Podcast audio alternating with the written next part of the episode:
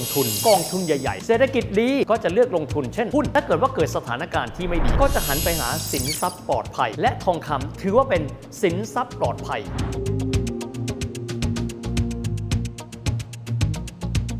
เรื่องของสงคราม เศรษฐกิจตกต่ำเงินเฟอ้อที่ค่อนข้างจะรุนแรง ภาวะการระบาดของโรคร้ายทำให้มูลค่าของทองคำนั้น มีค่าสูงขึ้นทุกๆครั้งเลย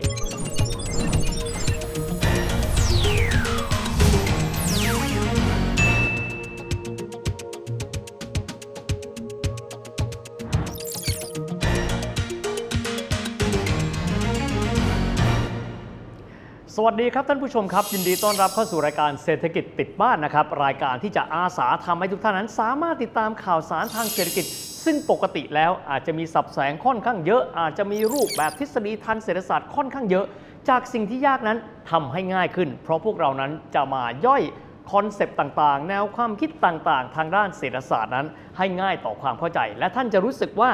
รายการเศรษฐกิจข่าวเศรษฐกิจนั้น ไม่ใช่เรื่องไกลตัวอีกต่อไปด้วยนะครับ วันนี้เราจะมาคุยกันถึงเรื่องของสินทรัพย์ประเภทหนึ่ง ซึ่งต้องบอกว่าอยู่คู่กับคนไทยมานาน คนไทยอยากที่จะครอบครองและเป็นเจ้าของ ผมกำลังหมายถึง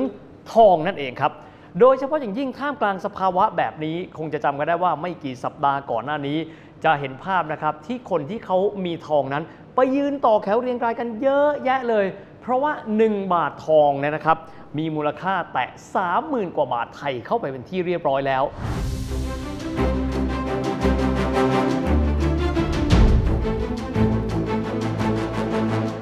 หลายคนที่มีความสนใจในเรื่องของการลงทุนในทอง หรือแม้กระทั่งครอบครองทองอยู่เอง อาจจะมีคำถามหลากหลายคำถามครับ เช่น อะไรนะคือปัจจัยในการกำหนดราคาของทองคำในโลกนี้ นอกเหนือไปจากนี้เวลาที่เราได้ยินข่าวสารครับว่า ราคาทองเมืองนอกเนี่ยเขาออกมาเนี่ยเป็นทรอยออนซ์บางคนโอ้โหอะไรทรอยออนซ์ก็เป็นหน่วยวัดความหนักนี้นะฮะ แล้วก็เทียบเป็นเงินดอลลาร์กันด้วย ในขณะที่บ้านเราก็จะเป็นบาททองกับบาทไทย เอ๊ะ ตกลงแล้วมันคำนวณอย่างไรกันบ้าง โดยเฉพาะอย่างยิ่งเลยกับคำพูดอยู่คำหนึ่งที่เขาบอกครับ เรื่องของราคาทองคำนั้น ทองคำเป็นสินทรัพย์ที่ไม่ชอบข่าวดี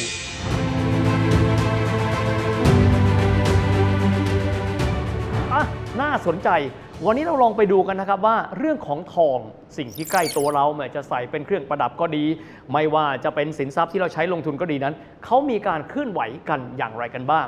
แต่ก่อนอื่นเลยครับ เราขอมองนั่งทานแม่ชีมองย้อนไปในอดีตนะครับว่า ประวัติที่ผ่านมาของทองคำไทยนั้น ราคาเป็นอย่างไรกันบ้างครับ เราขอพาท่านผู้ชมครับ นั่งทานแมชีนะครับย้อนกลับไปสัก 4-50 ปีที่แล้วนะครับ ราคาทองคำในสมัยหนึ่งสมัยโน้นเลยนะครับ อยู่ที่ระดับหลักร้อยบาทต่อบาททองคำจากนั้นก็แตะขึ้นมานะครับเป็นระดับหลักพัน จากนั้นก็แตะขึ้นมาระดับหลักหมื่น ทีนี้เราพาครับท่านผู้ชมไปที่ปี 2542 ถึง 2548 ครับ ราคาทองคำไทยในช่วงนั้นอยู่ประมาณสัก 6,000 กว่าบาทด้วยกันนะครับ ประมาณ 6,600กับ8บาท 14 สตางค์เลยนะครับ จนกระทั่งปี 2549 ถึงปี 2551 ตอนนั้นแตะเป็นหลักหมื่นแล้วครับ 11,956 บาท 74 สตางค์กันด้วย อันนี้ข้อมูลจากสมาคมค้าทองกันนะครับ หลังจากนั้นครับในปี 2011 หรือ 2554 ครับ ทีนี้แหละครับสร้างความตื่นเต้นและฮือฮามาก เพราะณเวลานั้นครับ ราคาบาททองคำนั้น บาทละ 27,000 กว่า แต่ระดับสูงสุดเลย 27,100 บาท แต่หลังจากนั้นมันก็ปรับตัวลดลงครับ แล้วก็ซึมต่อเนื่องมาเป็นเวลาประมาณ 8-9 ปีกันเลย ทีนี้ไปดูช่วงเวลาของการดิ่งลงของราคาทองคำในช่วงเวลานั้นครับตอนนั้นราคานั้นปรับตัวลดลงประมาณ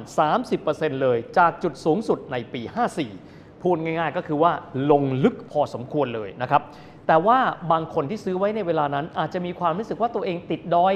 ติดดอยแปลว่าอะไรครับ ซื้อในช่วงที่เวลาสูง จากนั้นราคามันปรับตัวลงต่ำกันด้วย ยกตัวอย่างนะครับ คนที่ซื้อทองคำในวันที่ราคาสูงสุดในปี 54 นะครับ แต่ถัดมาครับ ราคาทองคำในอีก 4 ปีให้หลังคือปี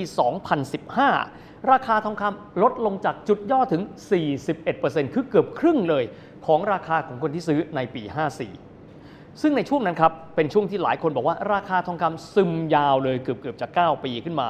หลายคนในช่วงเวลานั้นบอกว่าทำไมมันไม่ขึ้นไปอีก และสร้างปรากฏการณ์ราคาที่สูงขึ้นไปเรื่อยๆ แต่แล้วครับ ในปี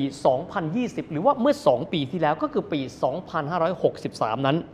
ราคาทองคำปรับตัวขึ้นไปอย่างแรงอีกครั้งหนึ่ง ขึ้นไประดับสูงเป็นประวัติการ หรือที่เขาเรียกกันว่า all time high อย่างที่หลายคนคาดหวัง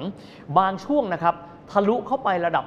27,000 กว่าบาทดังที่ได้บอกไปแล้ว แต่ทั้งนี้ทั้งนั้นครับราคาทองคำก็เหมือนสินทรัพย์ทั่วไปแหละครับ มันมีขึ้นมันก็มีลงเหมือนกัน ดังนั้นหลายคนเลยตั้งคำถามว่า แล้วอะไรหนอเป็นปัจจัยขับเคลื่อนราคาทองคำในแต่ละช่วงกันบ้างนะครับ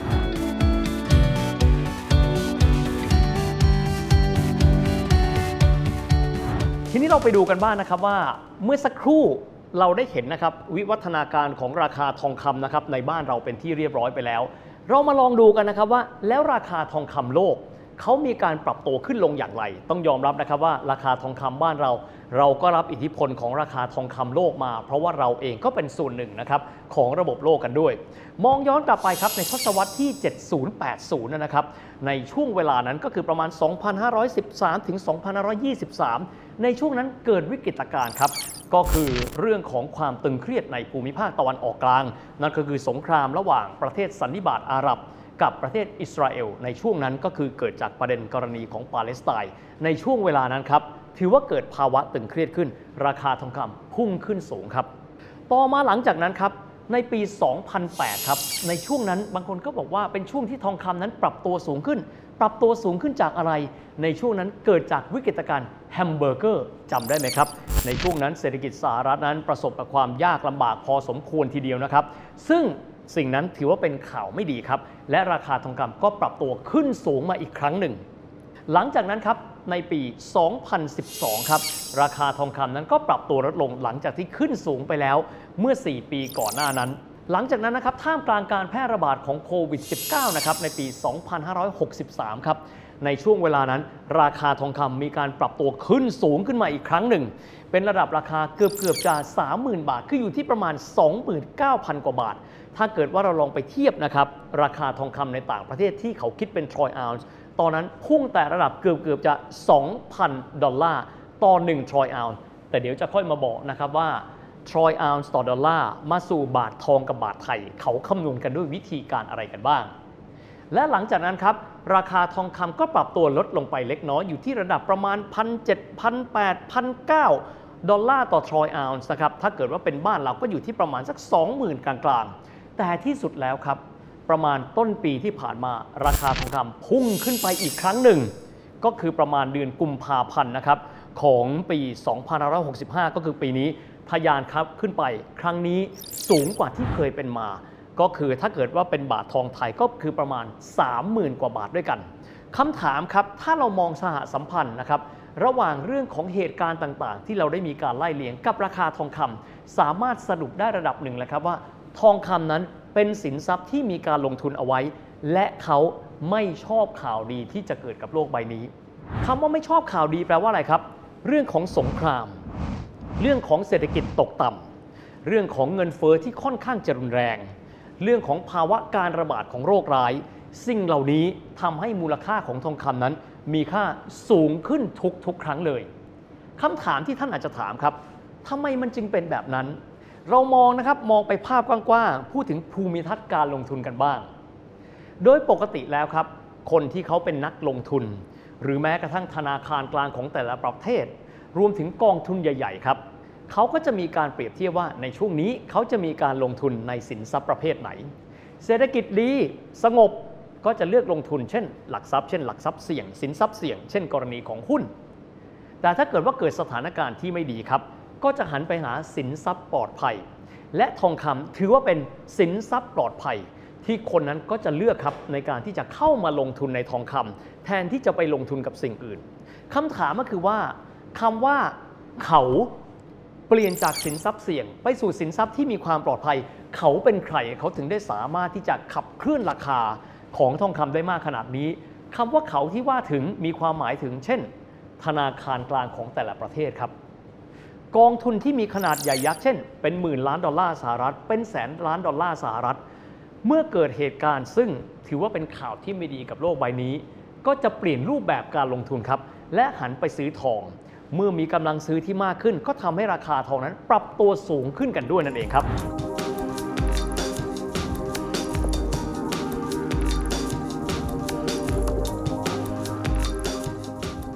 มาดูอีกส่วนหนึ่งกันบ้างครับ เราคุยกันมาตลอดท่านผู้ชมจะบอกเวลาติดตามข่าวเศรษฐกิจรู้สึกว่ามันไกลตัวไกลตัว เพราะว่าราคาทองคำนั้นมีได้ถูกอธิบายในลักษณะที่เป็นบาททองกับบาทไทย แต่ว่าถูกอธิบายครับ ด้วยตัวเลขที่เป็นหน่วยของทางฝรั่งเขา นั่นก็คือเป็น troy ounce แล้วก็มีหน่วยเงินนะครับ เป็นหน่วยเงิน US ดอลลาร์หรือว่าดอลลาร์สหรัฐนั่นเอง เรามาดูนะครับว่า troy ounce ที่ว่าถึงนี้เมื่อเทียบกับน้ำหนักที่เป็นบาทไทยแล้วมันแตกต่างกันอย่างไร ถ้าเราวัดนะครับทั้ง troy ounce แล้วก็บาททองไทยเป็นกรัมจะได้อยู่มาตรฐานเดียวกันเลยนะจะได้ง่ายขึ้น จะพบว่า1 troy ounce นั้นมีน้ำหนัก 31.104 กรัม ในขณะที่ถ้าเกิดบาททองไทยครับ เราก็จะอยู่ที่ 15.16 กรัม ก็โดยประมาณ ผมเทียบว่าโดยประมาณแล้วกันนะครับ1 troy ounce ก็ประมาณสัก 2 บาททองไทยนั่นแหละครับ เราจะได้พอเข้าใจ แต่ขออนุญาตเพิ่มรายละเอียดเล็กน้อยนะครับว่า ความบริสุทธิ์ของทองที่ขายกันในต่างประเทศที่เขาคิดเป็นออนซ์ต่อดอลลาร์กับบาททองบาทไทย ความบริสุทธิ์มันไม่เท่ากันนะครับ ความบริสุทธิ์ของทองที่ขายกันในต่างประเทศนั้น มีความบริสุทธิ์อยู่ที่ 99.99%ในขณะที่ความบริสุทธิ์ของทองที่มีการขายกันในประเทศไทยอยู่ที่ 96.5%นะครับ โดยที่ตัวเลขที่มีการแปลงจากสกุลฝรั่งมาเป็นสกุลทองไทยนั้น ได้มีการคำนวณปัจจัยเหล่านี้เข้าไปเป็นที่เรียบร้อยกันแล้วด้วย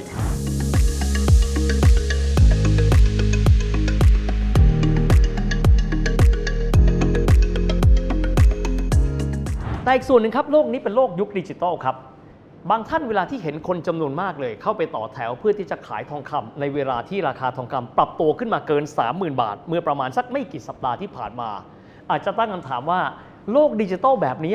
เราสามารถที่จะซื้อและขายทองคำได้ด้วยแอปพลิเคชัน เหมือนที่เราลงทุนกับสินทรัพย์อื่น ๆ หรือว่าเราทำธุรกรรมอื่น ๆ ได้หรือไม่คำตอบคือได้นะครับในยุคปัจจุบันนี้ ก็จะมีแอปพลิเคชัน ให้เราสามารถลงทุนในทองคำซื้อขายทองคำได้ โดยที่ตัวเรานั้นไม่จำเป็นต้องไปที่ร้านทองกันด้วย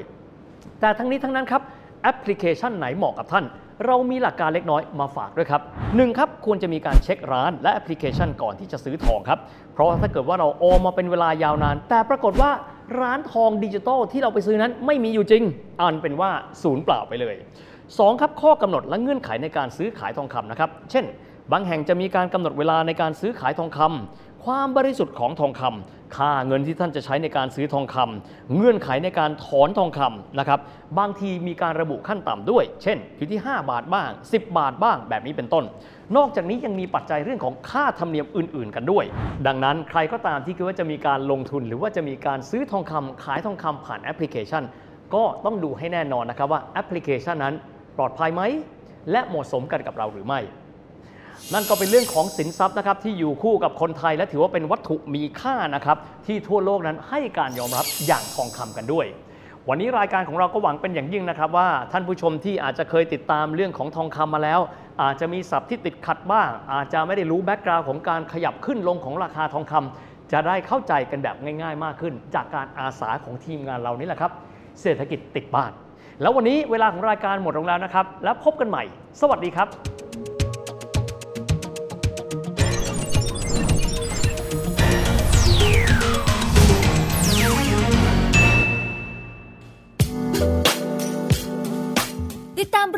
ทางเว็บไซต์และแอปพลิเคชันของไทย PBS Podcast Spotify SoundCloud Google Podcast Apple Podcast และ YouTube Channel Thai PBS Podcast Thai PBS podcast. View the world via the voice.